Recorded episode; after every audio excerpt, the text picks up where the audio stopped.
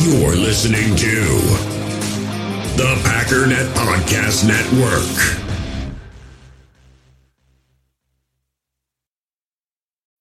When you need mealtime inspiration, it's worth shopping Kroger, where you'll find over 30,000 mouth-watering choices that excite your inner foodie. And no matter what tasty choice you make, you'll enjoy our everyday low prices, plus extra ways to save, like digital coupons worth over $600 each week. You can also save up to $1 off per gallon at the pump with fuel points. More savings and more inspiring flavors make shopping Kroger worth it every time. Kroger, fresh for everyone. Fuel restrictions apply.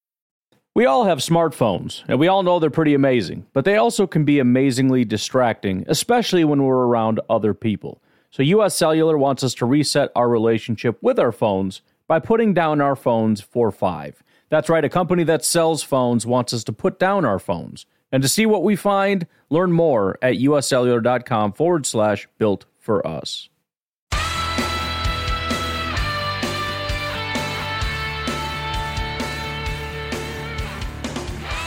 Ladies and gentlemen, welcome once again to the Packernet Podcast. I am your host and resident panelist, as always, Ryan Schlip. Check us out online, packernet.com. Find me on Twitter, pack underscore daddy. Well, the news came in that MVS is officially gone. He is a Kansas City Chief. So, um, Kansas City Chiefs are trying to do the best that they can to replace Tyreek Hill while also having all the massive draft picks and additional money and all that stuff that came with not having Tyreek Hill on the roster. So we'll see, man. I mean, I'm happy for MVS. I've, I, I don't think there's any other scenario for the Kansas City Chiefs other than a massive downgrade, but who knows? Again, I'm happy for MVS. Um, I've never really had any ill will toward him as a person. Um, and and the cool thing about guys like MVS is, I mean, granted, it's not as though he's poor. I mean, he's prior to signing his contract with the Chiefs, he's made more money than I probably will make in my lifetime. Hopefully not, but you know, if we're being honest, probably. But still, it's not, you know, depending on how you manage your money and whatnot, um, it's not necessarily a life changer. I mean, it, it's one of those things where if you if you invest a, a, a massive portion of this, you're pretty much set because he's he's young. He's 27 years old. Granted, you maybe want to work after you're done with football. I don't I don't know what I don't know what you do. I don't know what you do when you retire at 30. I have no idea what the plan is. It's not something I've spent a lot of time contemplating at 35 with 30 years left of work to do.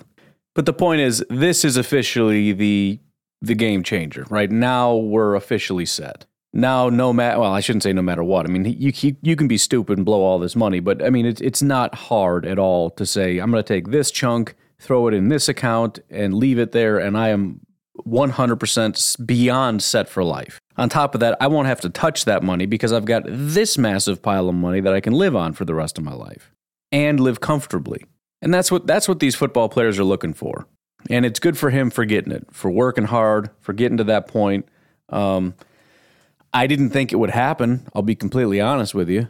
I never thought MVS would um, would be able to get ten million dollars a year. And I don't know the exact structure of the contract, but at the end of the day, it's you know that's that's what it is. Not sure how much of it is real and how much of it is funny money, but it's still way. I mean, a guy worth five is not going to get any kind of structure that looks like ten. And so, uh, look, he he did the work. He got the market, and what a what a cool cool day for him. Now, it probably, as I've been kind of implying this whole time, um, it probably goes without saying, but no way in the universe would I pay him $10 million a year. Now, generally speaking, I, I usually say when it's a Green Bay Packer, your best, your best bet is to stay here. Or the better way to say it is you're worth more to the Green Bay Packers than a lot of other teams because a lot of your value is the fact that the Packers use you a certain way. That may be the opposite with MVS because he just seemed like a round peg in a square hole the whole time, with um, the hole being Aaron Rodgers not being able to throw the ball to him, which is not MVS's fault. I mean, it just isn't. So I don't I don't know why that was ever a thing. I don't know what the problem was. I've never really seen anything quite like it. I mean, I know chemistry is a big part of it. Maybe part of it is MVS's fault with not having, you know, consistent speed. I don't know if he's slowing up, speeding down. I, I don't I have no idea but I've never really seen such a bad quarterback and wide receiver connection in all of my life. it just was never working. So who knows? Maybe he goes over there, he and Pat Mahomes are just in sync, and MVS just carves up everybody for 1,200 yards and 10 touchdowns. I don't know. And maybe that's why his market was so hot because, you know, people look at the tape and they're like, no, he's a pretty good guy. Rodgers just can't throw the ball to him. I don't know. But either way, the point is, I think he's it's it's a matter of what is he worth here. And given that Aaron Rodgers and MVS, their connection was never any good at all, he's not worth anything here. Not worth very much, anyways. So happy for MVS, but I'm also happy for the Packers because I mean this this is honestly the second time, and this this includes Davante, and Davante obviously stings more because that was a fantastic um, connection, and that's this it makes the team significantly worse not having him and all that stuff. But this is the second time now I've seen the Packers not be able to do what they wanted to do, and I'm glad. Packers are looking to spend like eight million dollars on MVS and you know 28 on Davante, and it's like thank you to the stars above that the Packers were told no on both accounts. I'm not happy necessarily for our roster, but I mean, th- those are two decisions that I would not have been happy with. I'm not happy they're gone, but I mean, there's, there's just, that's, that's insane. And so, with that, I had noticed that somebody had mentioned that on this entire 2018 draft class, which was uh, Brian Gutekunst's first, we're down to just Jaire Alexander and everybody else is gone. Now, I'm not going to sit here and defend the draft class because we've known for quite a while now that this is not a very good draft class. Josh Jackson, Oren Burks, J'Mon Moore, Cole Madison, um, J.K. Scott. I still think was a pretty good punter, but you know, I guess not consistent enough. But whatever. J.K. Scott, Equanimeous St. Brown, James Looney, Hunter Bradley, Kendall Donnerson. Um, I do want to make one quick note here, though, because again, somebody mentioned this on Twitter, and I just kind of want to rein that in a little bit without naming names. But you know, I know my audience sees this stuff, and so I got to kind of correct it a little bit when we're talking about MVS, the fact that he's not on this roster is not a knock on this draft class. The fact that MVS got $10 million on the open market means that that was a great pick. Whether or not you retain them has nothing to do with the quality of the player. And although I don't necessarily agree with his $10 million valuation, that was his valuation. So essentially, based on where all these guys are, and again, you know, some of these guys are still out there. We'll see if the Bears can do anything with Equanimeous, LOL and I'm I'm holding out hope that J.K. can you know just bang some dingers somewhere and and you know make something out of this. But at the end of the day, Jaire Alexander and MVS were two very good picks, and as I've said, you kind of get two a draft class. Now, granted, the other picks are are bad. Usually, it's like you know one or two really good guys, and then maybe one or two contributors somewhere down the line that are playing somewhere. Um, this is guys that just are not in the league, but you know, again, I've I've I've said 2018 was not a good draft class, but it was it was his it was his first draft. But not was not only was it just his first draft, he just got hired a couple months ago. Generally, like for example, after the conclusion of this draft, the scouts and everybody get a little bit of a break, and then after that, they're they're immediately starting planning for next season, looking at next year's prospects. In other words, you get about a year he and his staff did not have a year, at least not a year working together or any of that. So that's always tough. It's, and it's the same thing when you look at the Vikings and the Bears. I'm not saying they can't get any hits. I mean, if nothing else, you, you could always get lucky. I mean, you generally know who the good players are. I mean, I could pick players and possibly get a bunch of good players, not because I'm a great GM, but because I, you know, I can look online and see what, you know, the internet says and maybe get a few good players. But it's a lot more difficult when you're a brand new GM, you're just assembling a team, you're just starting to put together like how this is all going to work. And these are first time GMs too. So they, they gotta get a they gotta get a feel for how to even do this job. So they're just putting together their team, they're just starting to put together a board that, you know, it's it's it's all brand new. It's not exactly a uh, a super smooth operation in year one. But again, the major takeaway here is Jaire Alexander and MVS got the bag and so MVS officially goes in Brian Gutekunst's win column. There's a bunch of question marks, but Jaire Alexander, MVS, Rashan Gary, uh, probably Elgton Jenkins. I think we can pretty firmly put that in the win column. Um, AJ Dillon, pretty sure that's a win. I mean, maybe not. It's only been two years, but they've been two solid years.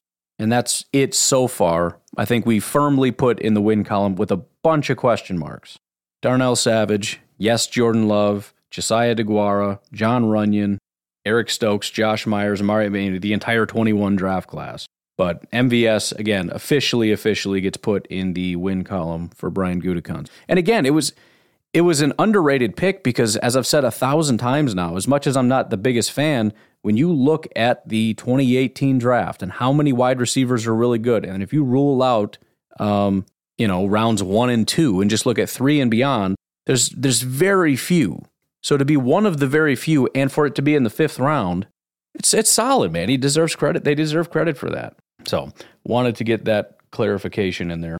I'd also mentioned on Twitter that I, I do get the feeling that something is probably going to happen in the relative near future. I don't know that. I, I it's just it just kind of dawned on me that the Packers have put a lot of their energy into retaining their guys. They put a lot of their energy at one point into Davante, and that was not that you can't do two things at once, but you're not going to make any serious overtures toward outside free agents when you're trying to spend all your money on Davante Adams and then he left. At that point, they were putting basically all of their energy into MVS, and I don't think they can really get multiple free agents. If you look at what Ken Ingalls is saying, he's basically saying we have about $1 million in effective cap space. Now, if you go to Spot Spotrac, we have more than that, but when we're talking effective cap space, we're talking about, you know, we need to spend money in other places. We need some of that money for other stuff. So it's not really a real number, it's sort of an estimate you know, because some of it has to do with how much you want to carry into the regular season, and that is not a a uh, it's not a real number; it's an estimate.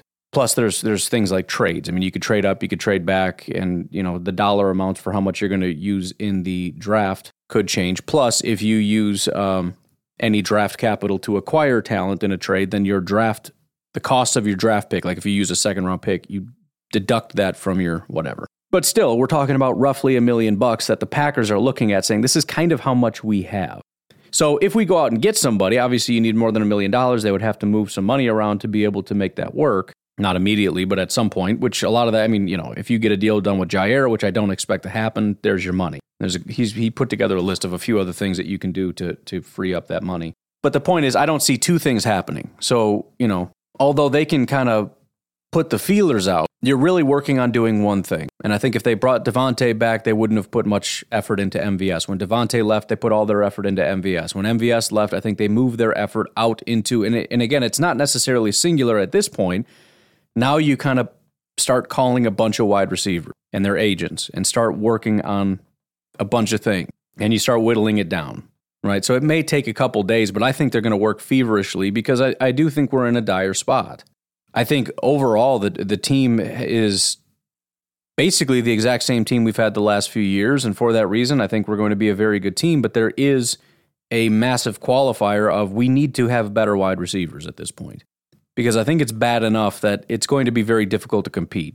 I don't mean like fourth in the division bad. That's absurd. But if we're talking about actually being able to compete for a Super Bowl, it's really hard to find teams that have this few weapons you know, I've pointed out many teams that have that have been successful that um, lack weapons, lack wide receivers, etc. But at the very least, I mean, if you look at the Baltimore Ravens, yeah, but they got tight ends. You know what I mean? So they, they've got that. If you look at, you know, when I've talked about teams that just have one wide, or even the 49ers prior to Deebo. yeah, but they had Kittle, didn't they? Right? They ran the ball well. They had Kittle. They still had, you know, some kind of wide receiver ish guys, I guess you know, teams with one wide receiver, even usually, you know, the, the Kansas City Chiefs with Tyreek, yeah, but they got a tight end, right? So guys that are lacking usually at least have some kind of a tight end option. And if you want to go out and find teams that don't really have good wide receivers or good tight ends, you're talking about teams that are not playoff teams. Now, granted, I, I, I would have to really think hard for a team that had a Hall of Fame quarterback and no wide receiver weapons at all the only thing I can come back to is I re- distinctly remember one season with uh, Tom Brady not having any wide receivers, and I remember la- what was his name, Kenbrell Thompkins or something like that, and Tom ended up tearing it up. Although he probably had Gronk, I bet he did. So again, you know, and and again, I, number as far as the draft is concerned, there's two things. Number one, there is no guarantee that you're going to get anybody, right? And even if you want to say, well, we we just have to, you know, it can't be best player available. We have to get wide receivers yeah, but you don't even know who, do you? Let's say, really honestly, the Packers only like two guys and neither of them are there. I've seen Drake London go in the top 10 in a couple different mocks. You can, you can sit here and say, we just have to do it, have to do it, have to do it. If he goes at eight, what, what are you going to do about it? Well, we can still get Olave. Okay, he went at 12. Let's just say, now what? Well, then you have to get somebody else. Yeah, but not again. The the hypothetical is what if there's only two guys that you actually really like, and the other guys you think are second round picks? What if you think Treylon Burks is a mid second round pick? Are you seriously going to use pick 22 on a mid second round pick because you're that desperate? Well, you could use 28. What if he's not there at 28? Remember, this is your assessment. It doesn't mean everybody else thinks it. This is the problem. I mean, it, it's it's not that simple. The second issue is, as I've said, rookies don't generally contribute in a major way. Yes, I know Justin Jefferson. Give me a second name. There have been hundreds of wide receivers drafted over the last however many years 10 years. How many of them are Justin Jefferson? Ja'Marr Chase, right? There you go. There's another one. But Ja'Marr Chase was was Ja'Marr Chase. I don't know that there's any wide receivers in this class that are hyped as much as as Ja'Marr Chase. And to be honest, even Justin Jefferson, I, I, I don't know. Maybe, maybe I'm just not. I know like Garrett Wilson is seen to go is, is expected to go early, but I, I just I don't even see him anywhere in the conversation as much as, as a guy like CeeDee Lamb was, even though they're they're kind of in, ranked the same. And maybe it just has to do with being a weak draft class, you know, because pick number 12 is relative. It just means there's 11 guys better than you. Where would CeeDee Lamb go in this draft class? Would it be five? I don't know. I'm just saying.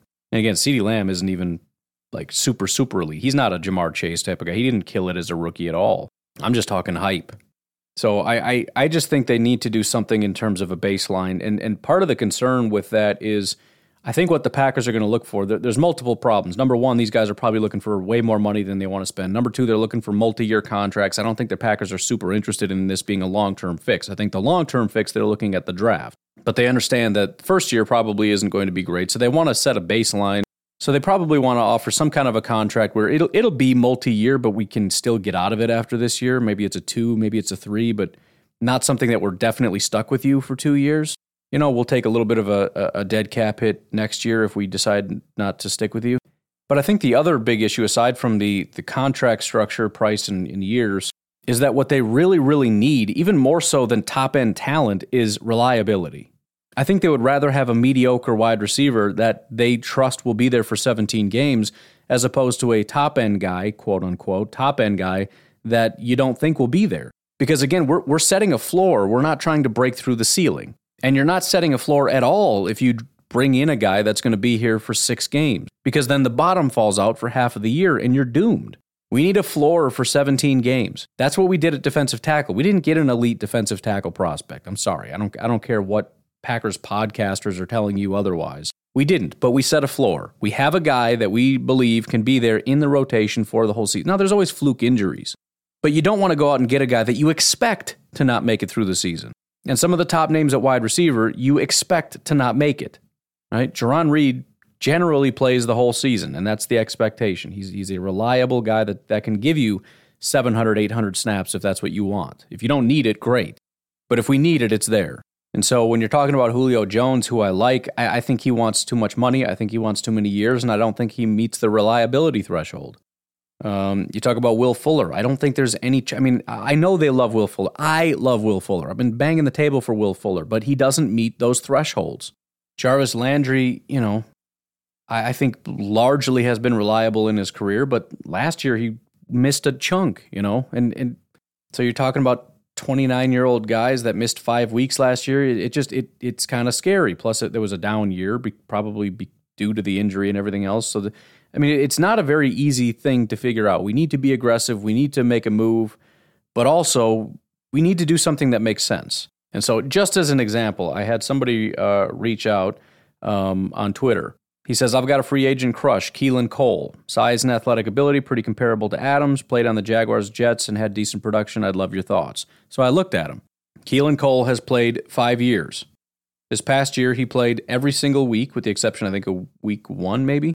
He's 28 going on 29. His grades since 2017 were 74, 60, 66, 64, 61. So MVS, but a little bit better in terms of PFF grades. Um, 800, 500, 361, 642, and 450 in terms of yards. Touchdowns, 3 1, 3 5 1.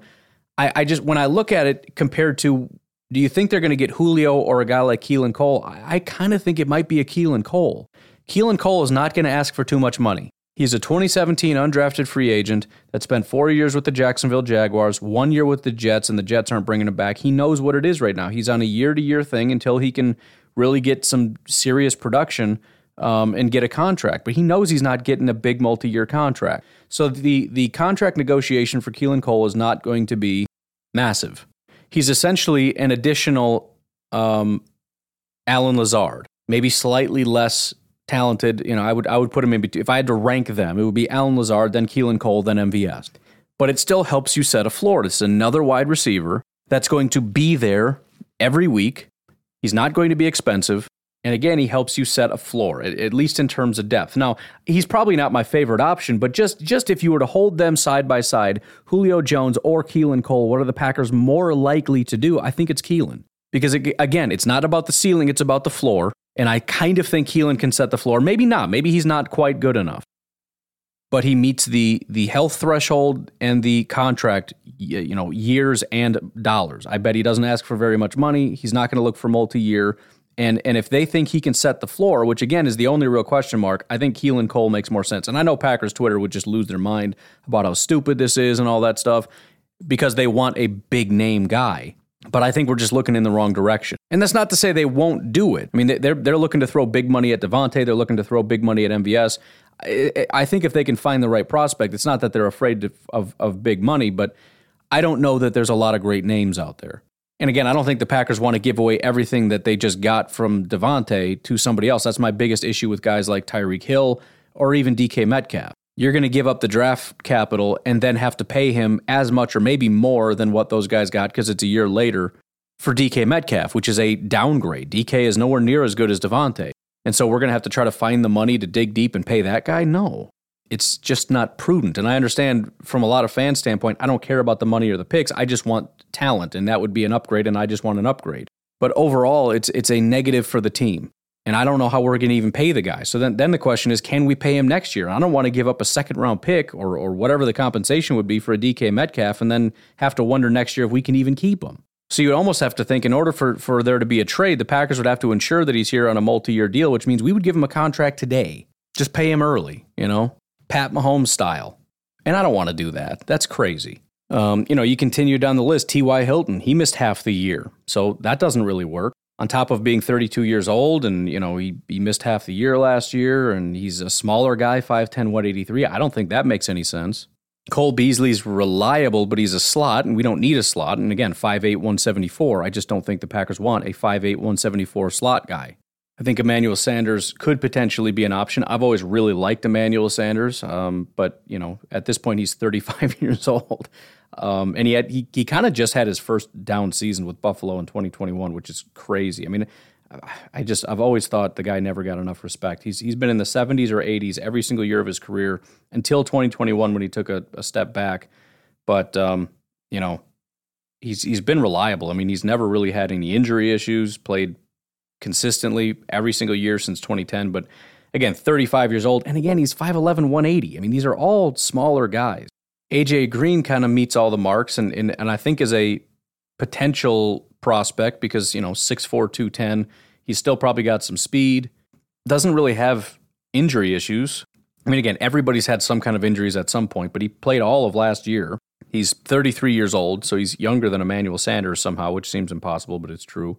But he's had two very distinct down years. I mean, he he he. Well, 2019 is the year he missed, and, and after that, everything has just gone completely downhill. Now he's played the the entire 2020 and 2021 season, so the the entire missed season did not impact his health going forward. But in 2018, 85 overall grade, and those uh, sit from 2012 to 2018. That was just his grades. Eight, let's just call it 85 every year. He missed 2019, and then 2020 and 2021, it was 66 and 67. So after that missed year and he had a torn ligament in his left ankle, which, you know, it's one of those things where you wonder could his injury have something to do with his lack of production? And then you see it was an ankle injury and you think, yeah, maybe, you know. But again, does he meet the thresholds? Do you expect him to play the entire year? Yeah, I don't know why not. He's had one injury that had him out for the year, but, you know, he's been back the last two years. Can he be your X receiver, your, your number one guy? I mean, maybe not a top end, but yes, he can set a floor for you. at least so that you go out, draft a couple wide receivers, hope that you get a couple studs or at least one stud. But if not, then it's, you know, it's AJ Green, it's uh, Allen Lazard, it's your tight ends, it's your running backs. It's hoping Amari takes a step and it's whatever production you can get from your rookies and best of luck. And so I, I, I think that's sort of the complication, although I do think something gets done um, because they, they really just need to set some kind of a floor. And I, I think they need to be somewhat aggressive because I don't think there's a massive amount. I mean, I can read a list of 50 guys for you, no problem. I mean, you go down the list, you got uh, Keelan Cole, Sammy Watkins, Allen Hurns, Albert Wilson, DeSean Jackson, Danny Amendola, Odell Beckham, Marquise Goodwin, Adam Humphries, Mohamed Sanu, blah, blah, blah, blah, blah, blah, blah. And we're about, you know, maybe halfway through the list here. A lot of guys. And I'm sure several of these meet the criteria to some degree. Nobody's perfect. I mean, you, you don't have guys that are great contributors and they're young and they're big and they're healthy. I mean, th- those guys are, are not available. But of this list, there, there's, I don't know, maybe five that they feel somewhat good about as, as far as setting the floor and not costing a ton and not looking for long term contracts. And you need to be able to go out and get those guys. And I will say that there is a possibility that they're looking at one big swing and they're trying to work out a. It's it's it is possible that that's happening right? I mean, again, they were looking for long term big money contracts for Davante. They were looking for long term big money contracts with MVS. It's not impossible that they set their their sights on somebody else that they really like and are like, we'll just give you the money we are planning on giving those guys. But I, I don't think that's the priority.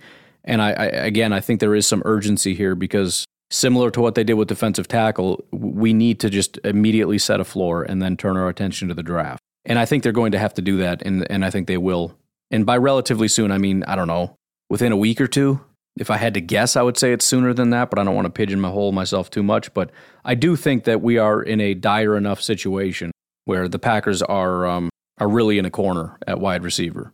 Again, especially not having really a, a, a top end tight end option. There, there's just no receiving options. I mean, we're, we're at the point now where our running backs are in competition for best receiver. And it's no disrespect to Lazard. I mean, he's he's number one, but after that, it's probably your two running backs. By the way, we we severely, um, I think, underestimate. I think maybe the Packers' potential desire to add a uh, a tight end, whether that be free agency, probably not, or really trying to find a stud in the draft if they even exist. But I was looking at um, I was looking at Trey McBride a little bit last uh, yesterday, and I don't know how much the Packers like him or whatever, but it just it just kind of dawned on me that it really wouldn't surprise me a ton if they end up investing a second round pick in a tight end, which isn't usually what they do. And if they don't like Trey and they don't think he can be a stud, then then it just won't happen. But if they do, I, th- I think they may get aggressive because again, you got to find something, and if it's not wide receiver, it's got to be tight end. And I don't think free agency is going to necessarily fix anything. So we need to find something in the draft. So if you can draft, you know, two wide receivers at you know one early wide receiver, one mid wide receiver, and an early tight end, maybe a late tight end on top. I don't know. I mean, we don't have that many picks, but you're kind of getting to the point where okay, we there's a good chance we get something out of this. Especially if you shift our focus to being a little bit more physical because we you know invested in the offensive line, we run the ball better, we upgraded tight end, we've we've still downgraded wide receiver, but we got some good options. I think we'll be okay.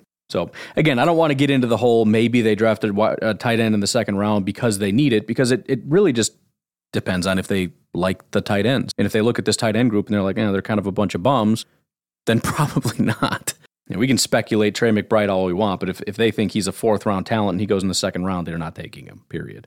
Um, in other news, uh, Chandon Sullivan is visiting with the Minnesota Vikings. Not super surprising because uh, Minnesota Vikings are pathetic that way. Also, they they hired a bunch of Packers uh, ex coaches over there, so there's familiarity with a lot of our defensive players, and obviously you've got those guys saying, "Hey, Chandon's worth a look," and he is. I like Chandon. He's always set a you know you want to talk about setting a floor. Chandon has set a real solid floor, and I think I think it was Sam Holman.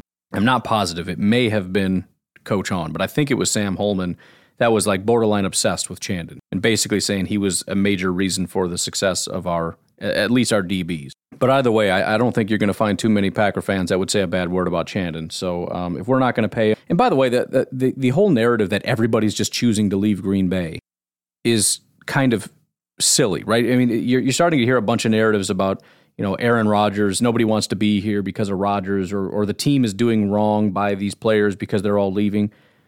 Leaving was kind of expect. I mean, I do, do I need to read you the list of, of free agents? If we're just going to comment every single time a Packer signed somewhere else. I mean, we knew Za'Darius was leaving, right? Because his contract was too expensive. That's not an example of Za'Darius hates it here. Now, maybe. I mean, he's he's been kind of weird and, and standoffish, but he was always going to go away. You know, Billy Turner signed with the Broncos. Talk about that in a minute. But we cut, we moved on from Billy Turner, right? That was our decision. MVS, we tried to keep, and MVS probably would have stayed, but he wanted 10 million. He got 10 million. We weren't willing to pay him 10 million because he's not worth 10 million, in my opinion. Davante wanted to be a Raider. It's different than what Tyreek said when he's like, listen, I want more money and I don't care where I go. I don't really need to be here. Just, I want to be somewhere where I'm going to get more money. He said specifically, he didn't say, I want to go to the Broncos. He wouldn't have accepted a trade anywhere else. He wanted to go to the Raiders. Now, that's not great for the Packers because, you, you know, it would be nice if he wanted to be a lifelong Packer more than he wanted to be a Raider. But again, you're talking about Chandon as though he's like forcing his way. He's a free agent. And the point is, we're getting to the point where there's narratives now and so now every time anything happens, it's it's it's confirmation bias. And I just I don't I don't need to hear it for every single player that goes somewhere. When Chandon signs somewhere, it's not confirmation that everybody hates the Packers. If Kevin King signs somewhere else, oh, there's more confirmation. Dennis Kelly, Tyler Lancaster, Corey Bojorquez, Jack Heflin, Henry Black, Chauncey Rivers, Kurt Benkert. Benkert shouldn't be on this list, but eh, whatever. Some of these guys are probably still on the team. They signed some kind of, I don't know what the situation is, but the point is, there's still other guys out there that the Packers, I don't think, are putting a lot of effort in bringing back that are going to find new teams. And that's just the way it is. And we don't need to hear that that's because the Packers hate them and they hate the Packers. This is just a thing that happens. So yes, Chandon is meeting with the Vikings. No deal is uh, is officially done, but the Vikings need cornerback help desperately. Um, Chandon needs a team. Seems to make sense to me.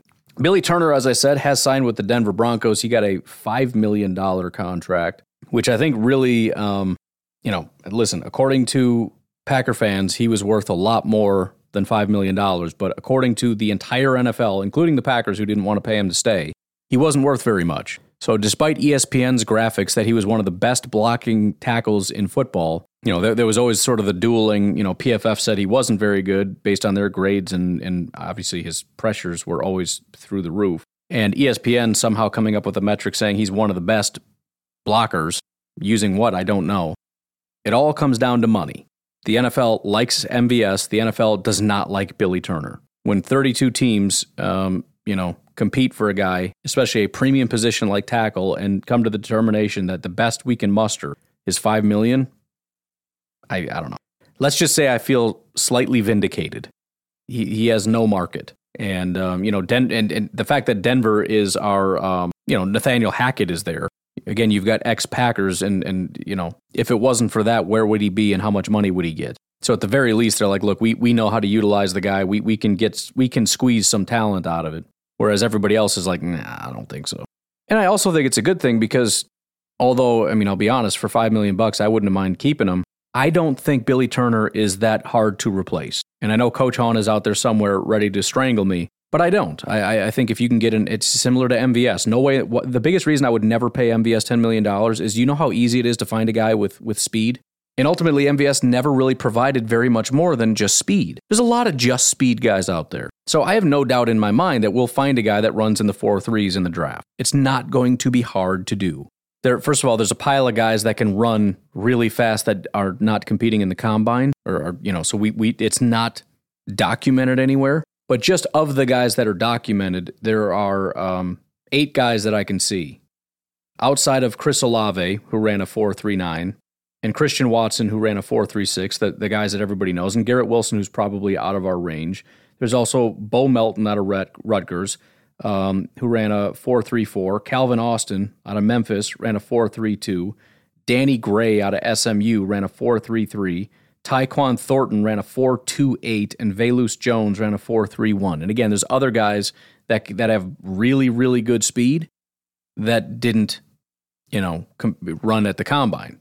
And by the way, 4.4 is still really fast. I'm I'm ju- I'm just looking at 4.3 and 4.2 guys, which is stupid fast if you extend it out to even like 443, like say sub 44, sub 444, you've got Alec Pierce, um, you've got Isaiah Weston, you've got Jahan Dotson, who the Packers were just at Penn State's Pro Day. So I know he's not a real big um, Packer fan favorite, but Gutekunst and his crew were at Penn State's pro day. Usually that's a big deal. Like, you know, there's scouts all over the place, but where Gutekunst goes in person, it's like, who the heck is at Penn State?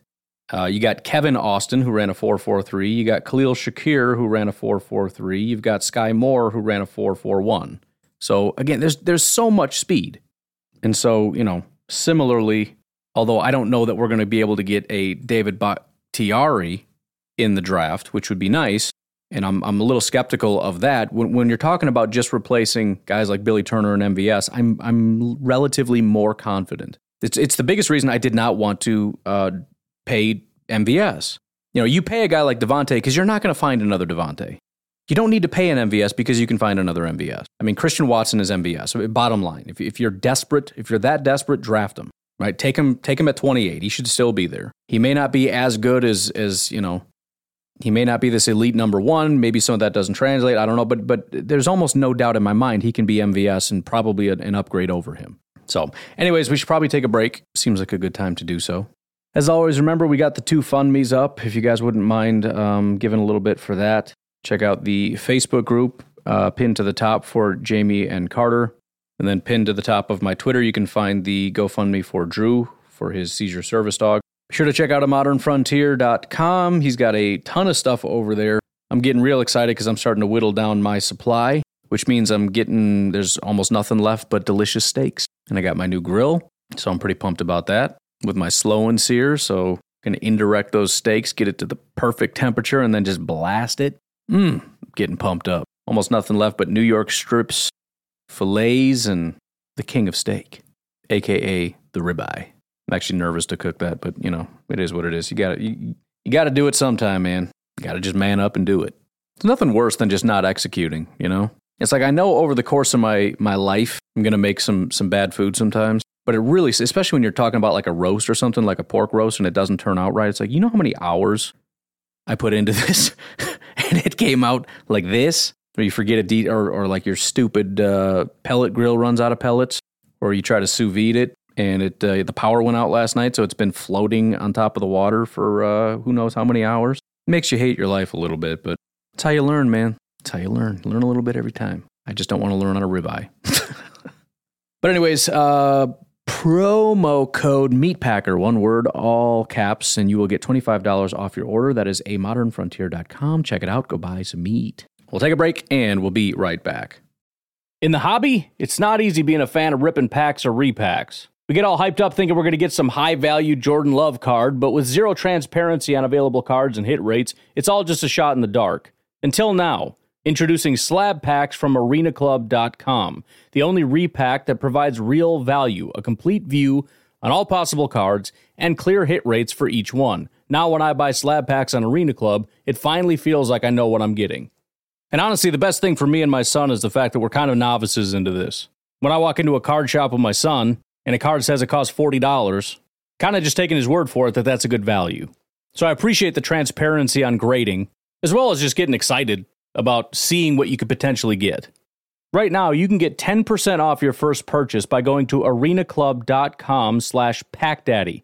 Wow, that's crazy offer. 10% off a $400 slab pack. That's 40 bucks right there. Anyways, that's arenaclub.com slash packdaddy for 10% off your first purchase. Another day is here, and you're ready for it. What to wear? Check. Breakfast, lunch, and dinner? Check. Planning for what's next and how to save for it? That's where Bank of America can help. For your financial to-dos, Bank of America has experts ready to help get you closer to your goals. Get started at one of our local financial centers or 24-7 in our mobile banking app. Find a location near you at bankofamerica.com slash talk to us. What would you like the power to do? Mobile banking requires downloading the app and is only available for select devices. Message and data rates may apply. Bank of America and a member FDIC. As I said, I think I'm going to solicit on uh, Facebook, but I have the potential to get a $3,500 grill if I win this competition. And all I have to do is give this guy um, an idea for a video. For he's he's a uh, very popular, prominent uh, grilling guy, smoking guy on YouTube, and he's looking for ideas. And he's giving away a $3,500 smoker if I have the best idea. And if you give me that idea and I use it and I give it to him and I get my smoker, I will invite you to my house. I haven't run that past my wife, but you know, we'll cross that bridge when we come to it. Maybe we'll come up with a plan B in case she just completely kiboshes that that plan. go to a steakhouse or something. I don't know. It doesn't matter. But anyways, uh, I, I, I want to. Um, I'm gonna tell you. Yesterday, I was, um, and it didn't save it, which is annoying. But I introduced my son to mock drafts yesterday, and it was a it was a proud day. It was cool because you know he he didn't really fully understand what exactly we were doing, at least at first. But the point is, we got there, and seeing him go through the process was pretty cool. So he put together unknowingly sort of a wide receiver tier for himself. I know maybe you don't care, but this is a proud dad thing, and I'm just going to do it anyways. So he made the decision that we needed a wide receiver. I know you don't draft the position, but I, I respected that. He said wide receiver is most important, so let's look at getting a wide receiver. All right, sounds good. The four top wide receivers were Treylon Burks, Jahan Dotson, George Pickens, and Christian Watson. So I said, let's rewatch these guys because I know we've already watched them, so let's rewatch them. And my assumption is I explained to him that we're going to go in order of what everybody thinks is best. So the first guy is going to be quote unquote the best guy. So I just assumed, being seven years old, he's going to be like, well, then uh, he's just going to end up liking that guy. Watch Treylon Burks. He loved Treylon Burks. Then we watched Jahan Dotson, and it, again, these are just highlights. And Jahan Dotson has some serious highlights. And, and uh, about 30 seconds in, he's like, I don't like this guy. I said, no. He said, no, I don't really like him. He's um, he's too small. And I thought, well, maybe he's, you know, he's probably just saying that because he knows that Treylon Burks is the best guy or whatever. Then we get to George Pickens, and he's watching in silence for about a minute, and he looks at me and he says, I think I like him the best. And I was like, this is freaking awesome. It's like, I agree. Thank you. And again, he's going out on a limb because I already explained to him everybody thinks Treylon Burks is better than George Pickens, and he watched him and he said, I, I think I like him best. Then we get to Christian Watson, and we watched almost all th- we watched like three minutes of a four minute highlight video, and he again watching in complete silence, didn't say a word, and he just looks at me and he says, "We're drafting this guy. That's the guy." And so, granted, it was pick 22, but I let him do it anyways, knowing that he'd probably be available because I'm not going to get in the way of his groove, man. He's just getting into this thing. So he took Christian Watson at pick 20, but it was just cool to see him kind of go through it and be like, no, no, this guy's better. So his ranking of those four Christian Watson, then George Pickens, then Treylon Burks, then Jahan Dotson. And to be completely honest, it's not far off from what I would. I'd probably put George Pickens first, then probably Christian Watson, then Treylon Burks, then Jahan Dotson. I know my my Treylon Burks things thing is is not on par with anybody else. I just the athleticism and the uh, not really fitting with our team right now is is I, I just can't get it out of my head. Although I will say this: half Mexican lawyer Blaine Patino, who is still on paternity leave right now, just living his best life, was watching Treylon Burks. And granted, there's some bias there because his stepdad was a punter for Arkansas back in the day. But he did bring up a pretty good point, and that is it's hard to believe that Treylon Burks ran so slow and doesn't have any athleticism because he's outrunning everybody. And it's true, he catches the ball and he ran past the entire Alabama defense. And you start going, I wonder how much we can rely on that. He also pulled up something that said he ran like 22 miles an hour or something he was clocked at. That's stupid speed. I mean, that's MVS speed. 22 miles an hour? If that's, I mean, I don't know who clocked that or where or why or whatever, but if that's what he did, then there is zero issue and I have to rethink this whole process. By the way, speaking of, because I'm, I'm kind of getting skeptical of a lot of these things, the exact opposite of Treylon Burks is um, a, a, very popular tight end by the name of Jelani Woods. Jelani Woods is supposedly the most athletic freak you've ever seen in your life, but if you watch Jelani Woods, he can't outrun anybody. Now, granted, really fast for a tight end is four six one, and, and maybe he just looks slow because he's six foot seven, and everything a six foot seven guy does looks slow. But I was I was pretty supply, surprised at the lack of athleticism for one of the most athletic tight ends we've seen, like you know, ever. So I I, I don't know, man. I I love the RAS and the athleticism stuff, but I think it kind of gives you somewhat of a baseline. But some of these guys you really just got to watch. And so I, have I've got question marks next to guys like Jelani Woods and guys like Treylon Burks. And I would love if there was something kind of like PFF, and I think SIS might have something like that. I know there are companies out there that have these this technology to get speed. They have all these different things, but I, as far as I know, there's no way for me to give them money and get that info. I would more than just about anything else in the world right now, especially for like next year's scouting type stuff, to be able to get speed metrics. If anybody knows of anything out there where it's like, oh yeah, you can go to this company and they have that information, although they probably want like you know several thousand dollars, which I am not paying. SIS wants a thousand dollars a year too, and I just I can't do that. So I don't know. I'm I'm I'm still working on um, putting together fully fledged opinions on things. I'm still, as of right now, until I get some kind of confirmation that that I need to relook at Treylon Burks based on the athleticism, because it's not just speed, right? There's other issues as far as you know three cone time and everything else, and also again moving him from slot to boundary. I just, I'm, I'm not super into it. With all that said, I do have one report that I'd like to give. Yesterday, I did what I said I was going to do. I told you that I was watching highlights with my son. Devin Lloyd looked great. Nakobe Dean looked great. Christian Harris is a guy that PFF has, I mean, he's had like 60 overall grades every single year. And it was one of those things where he was considered like an early first round pick. And I looked at that and I'm like, there's no way.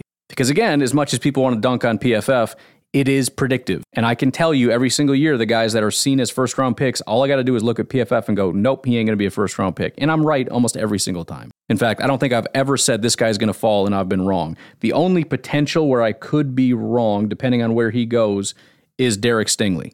He's still seen as a top 10 guy. And I think if he goes in the top 10, then I was officially wrong about, about that one. I don't know how far he has to fall in order for this to be a fall, but you know, at least outside of the top 15 for me to be correct on that one. We'll see how that goes. But Christian Harris is another guy. I said that, you know, I just looked at his grades. He's never graded out very well. And I said, this is, he's not going to be a first round pick. His highlights are incredible. And then I went back and watched a game, and I watched the championship game, Georgia Alabama.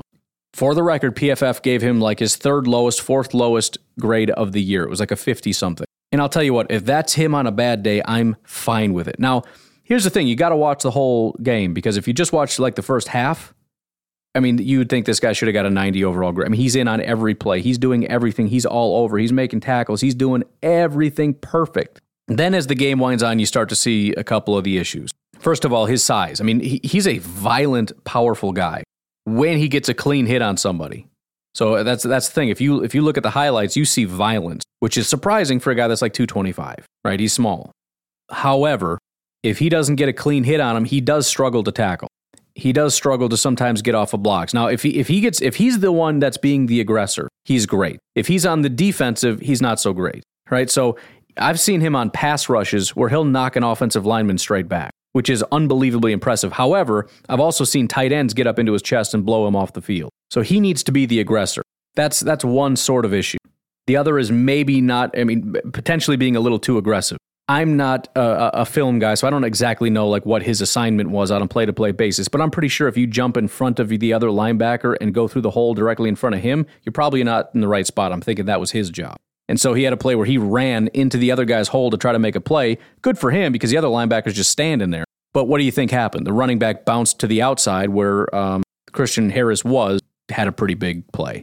But the, the, the thing I love is we have De'Vondre Campbell. And what is De'Vondre Campbell? If nothing else, he's one of the best tacklers in the NFL. I mean, even if he regresses back to what he's been this entire career, which is a really bad linebacker, he was still always one of the best tackling linebackers in football. So, as a compliment, and by the way, Christian Harris was a cornerback and a wide receiver for a lot of his career. I mean, through high school and everything else, and he plays like it. You watch him drop and cover guys. I mean, there, there was one play I saw, he was covering a guy backpedaling. He was running backwards and covering him. Like he's running in reverse and is, is fast enough to keep up with this guy. Like across the middle. I've never seen anything like it. I mean, I've seen corners backpedal for a little while down the sideline. He, for some reason, was facing backwards and running down the middle of the field. Like, okay, that's random, but cool. So, I mean, he can cover. He's got hands. Obviously, PFF is not a big fan of his coverage ability, but he's got the ability. So um, certainly not flawless, but I, I still am officially on the Christian Harris bandwagon. He's not my favorite of all time, but this is probably one of the first times I've ever looked at PFF and just said, "You can have your opinion. I don't care. I'm I'm I very much disagree. I think I really like Christian Harris, flaws and all." Because uh, I think the best thing about Christian Harris, and, and again, PFF grades are largely about consistency. And I do think he lacks consistency. But you want to talk about a playmaker? You know, every sixth play, he's about to hit the quarterback. I mean, th- there was there was a turnover for Alabama on like the 20 yard line that was because of Christian Harris getting in the quarterback's face and swatting the ball, causing a fumble, putting Alabama on like the 20 yard line. That was Christian Harris that did that. The amount of disruptive plays he had in that game was incredible. But again, PFF is more about consistency as opposed to, you know, I mean, if you, if you have a, a huge splash play and then a bad play and then a great play and then a bad play and then a great play, you're going to end the day with more great plays than any player in human history. But you're also going to end up with like a 60 overall PFF grade because it aver- if you have two, then negative two, and then two, and then negative two, and then two, and then negative two, it averages out to zero.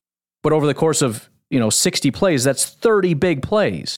And I think that's kind of what you get with Christian Harris. And again, if we didn't have any linebackers, it might not be the best option because we need consistency at linebacker, but we have consistency in De'Vondre.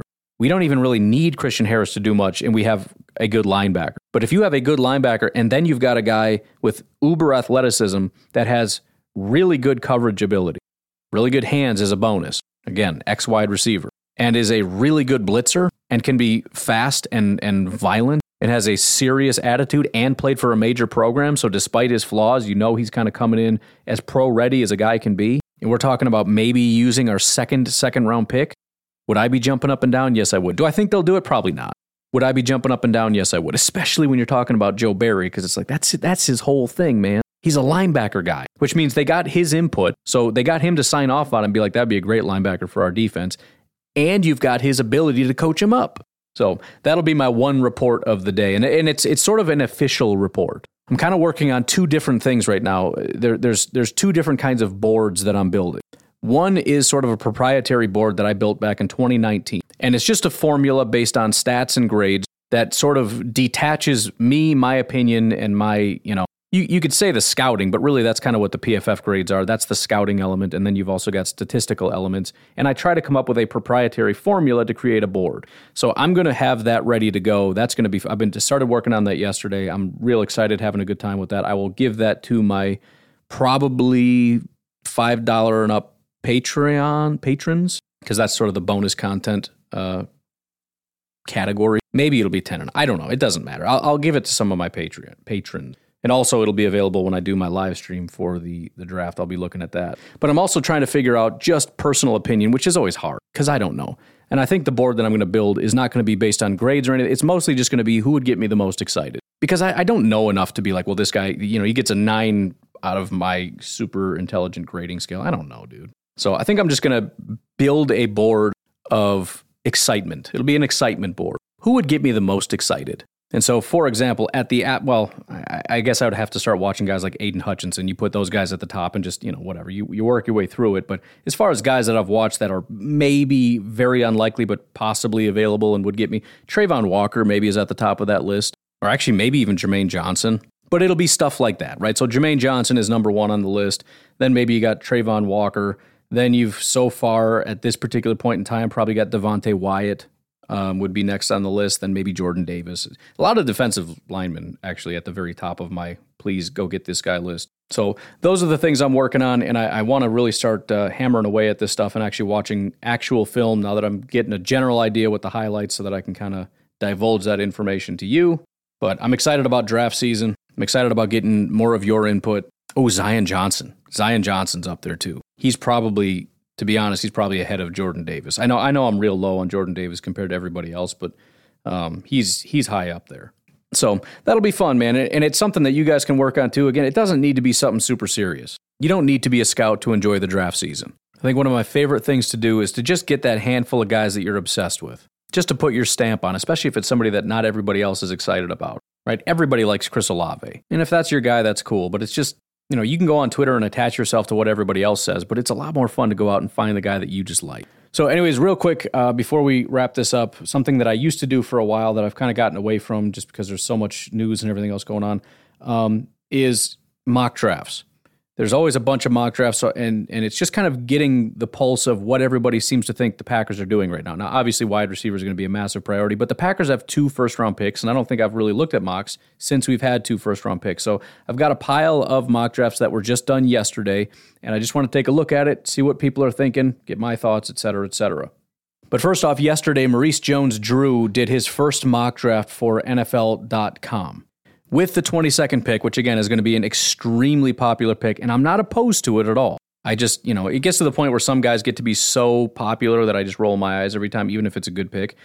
But at 22, the Green Bay Packers select Chris Olave, Ohio State wide receiver.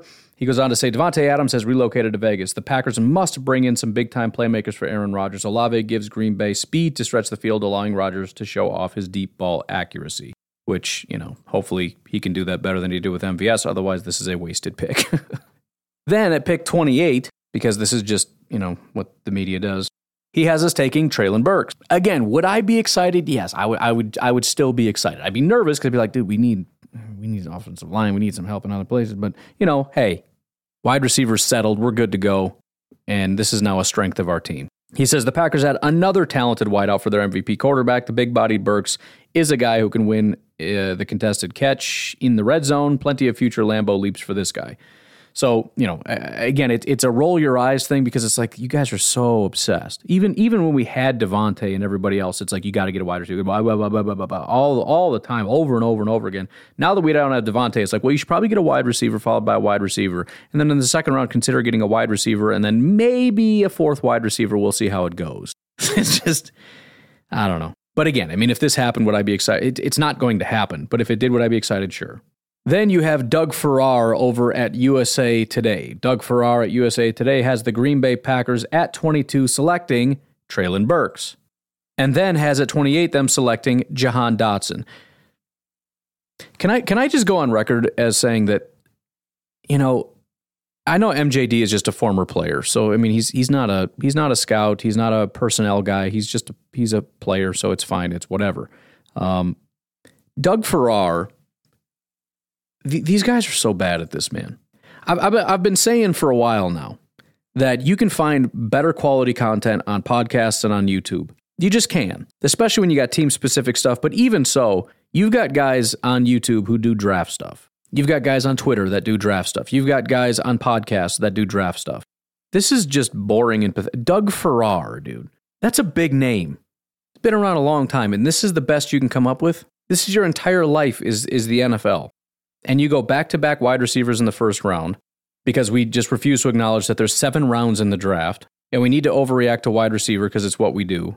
And also, we have no ability to recognize that Jahan Dotson isn't a great fit. Again, the Packers are at their uh, the Penn State Pro Day, so maybe they really do like the guy. Maybe they just want to get some extra eyes on him to see and confirm that they actually like the guy. Because if I mean, if you think you like him, but also he he doesn't really meet any of your thresholds, you got to be absolutely sure. So who knows? Maybe that is a, a, big target for them.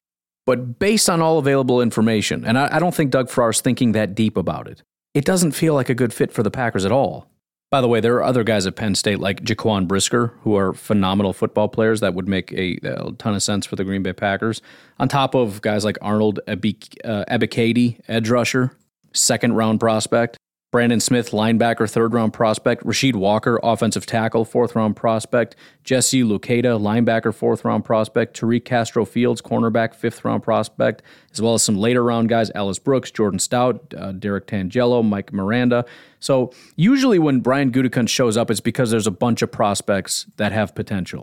Right, you regularly see them at Michigan, at Ohio State, at those big kind of things because you want to get as many prospects as possible. And I think there's plenty of prospects, uh, including Jahan Dotson. But you don't have to say, I mean, there's three second round prospects outside of Jahan Dotson, or, or, two in addition to Jahan Dotson. So we don't have to circle and be like, oh, they went to Penn State, so they like Jahan Dotson. It, it might be Brisker, Ebiketie, Brandon Smith, et cetera, et cetera. Rasheed Walker, tackle. But again, bottom line, I mean, we've looked at two mocks and it's back to back two wide receivers, and it's like you guys are ridiculous. I mean, I I I talk to Packer fans and I'm like, you guys are being silly with taking, and very few Packer fans even say that. And even if I say something about it, like Packer fans need to cool it, most people listening to this are like, dude, stop saying that because like two Packer fans actually think that. Most of us do not want back to back wide receivers. And you're right. Most Packer fans are rational enough to realize we don't have to go back to back. Even if you want two in the first two days, you don't need back to back. I mean, I bet if I did a poll, it would be 1% to 2% would say we need to go back to back wide receiver. But yet here we are with Doug Farrar and MJD, major media personalities, in their mock draft going back. It's just crazy to me. Next up, we've got Ian Cummings of Pro Football Network at pick 22. He has us taking Treylon Burks. So, so far out of five picks, we have five wide receivers. Treylon Burks all three times. He says it feels right to finally address wide receiver in round one for the Green Bay Packers, especially after they traded away Davante Adams. Treylon Burks fits what the Packers look for in receivers. At least he did that much information. Again, I think if you do a little further digging, it's questionable considering position, but if you think he can play outside, it's true, right? As far as size and all that stuff, it does fit. Uh, he's long, dense, and an alpha at the catch point. Burks also has great run after the catch ability and can separate on slants and other short routes. So I at least respect the fact that he, number one, actually put a blurb in there. Doug Farrar didn't even put a sentence to explain his picks. He's like, here's my picks and here's some stupid pictures. Come on, man. You, prof- you get paid professionally for this? It's crazy to me. At least when he's doing his picks, Ian Cummings, he's looking at it and saying, not just positionally what makes sense, not just value what makes sense, but fit. I mean, that's sort of baseline, dude. If you're not going to look at fit, then don't do mock drafts. And then at pick 28, again, respect, he says Daxton Hill, safety out of Michigan. After adding a receiver, the Packers can now turn to the defensive side of the ball. Green Bay has a need at slot corner, and they could use a third safety in the rotation. Daxton Hill can fill both roles. Hill is a supremely explosive and physical chess piece on the back end and a dy- dynamic ability to be a dangerous threat for opposing offenses. I love that. It's not my favorite pick in the history of the universe. I'm sure there's other picks that I would like, but would I be excited about that? Of course I would. And again, makes perfect sense. All of that makes sense he's he's not just a third guy because you look at it and say, well, you know, how much time is he going to get? He's a first round pick. You want him to play a bunch. He's not just a third guy. He's a guy that can play safety when you want to put him in, there in the rotation. He can play in the box if you want to put him there in the ro- rotation, or put him back and put Amos or somebody else in the box. And or you can put him in the slot. So there, there's every reason to believe he can be on the field a lot. It's just a matter of mixing and matching where these three guys are going to be. And of course, at some point, some of these guys, Daxton may be on the bench for some period of time but he can be rotated in a lot because of the versatility. And again, you're also looking at an Amos replacement at some point. And just the fact that it's not just some baseline, you know, because most people are looking at some little sheet that says what the most important positions are. And I'm sure safety is not high on that list because people looking and go, oh, they got two, they don't need any more. And that's all they're willing to do. So thank you, Ian Cummings, for for expanding our minds a little bit. the depth of these mock drafts is so pathetic. I mean, it's, it's really to the point where I should just I should just solicit you guys. You you guys submit mock drafts to me because it would be more insightful than a lot of these. I might actually do that. That might be kind of fun. Because I'm I'm dead serious when I say I think the people listening to my voice right now probably could do better mock drafts than a lot of the people paid decent money to do this stuff and can at least give me a sentence of explanation. Plus, I just like hearing things. You know what I mean? Like I I, I random picks for really random reasons. I'm not saying stupid picks. I'm just saying you know this player because I'm obsessed with him. You know, I'm just a huge fan. Like, all right, dude, I respect that. At pick 22 for Mr. Nate Davis of USA Today, he has the Green Bay Packers selecting Chris Olave. So out of seven picks now, six of them have been wide receiver. No, the Pack haven't drafted a wide receiver in round one since former Brett Favre's uh, favorite Sterling Sharpe in 1988. Yes, this should be the year they'll need to strongly consider it, most especially with the pick acquired in last week's show stopping show stopping deal for All Pro Davante Adams, who had 110. I don't need to see his stats, thank you. Olave's speed and smooth route running could eventually make him a clear cut number one option. Not to mention his ability to find the end zone, that occurring 32 times in his last 33 games for the Buckeyes. With the 28th pick, he has us taking defensive end Boye Mafe. Again, I dig that.